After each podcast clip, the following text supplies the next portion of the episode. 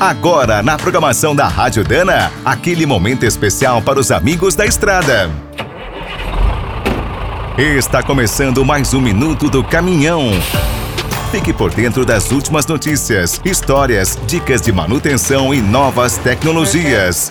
A Toyota sempre teve uma ótima fama por aqui. Tudo começou com o Bandeirante em 1958. Depois veio a fábrica do Corolla em 1998. Mas você sabia que o grupo quase produziu caminhões no Brasil? As sondagens aconteceram em 1987 e envolveram cariocas e gaúchos. Em janeiro, Moreira Franco, governador eleito do Rio, visitou o Japão e ofereceu para a Rino, a divisão de pesados da Toyota, os prédios da Fenemê.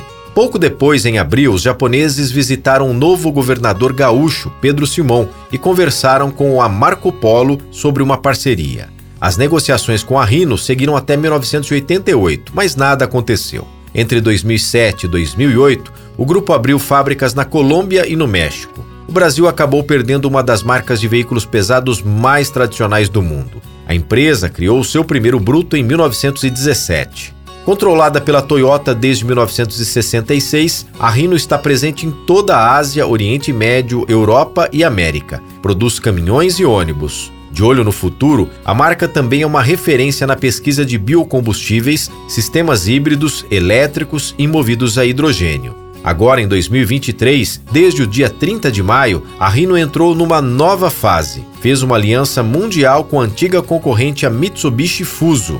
Quer saber mais sobre o mundo dos pesados? Visite minutodocaminhão.com.br. Aqui todo dia tem novidade para você.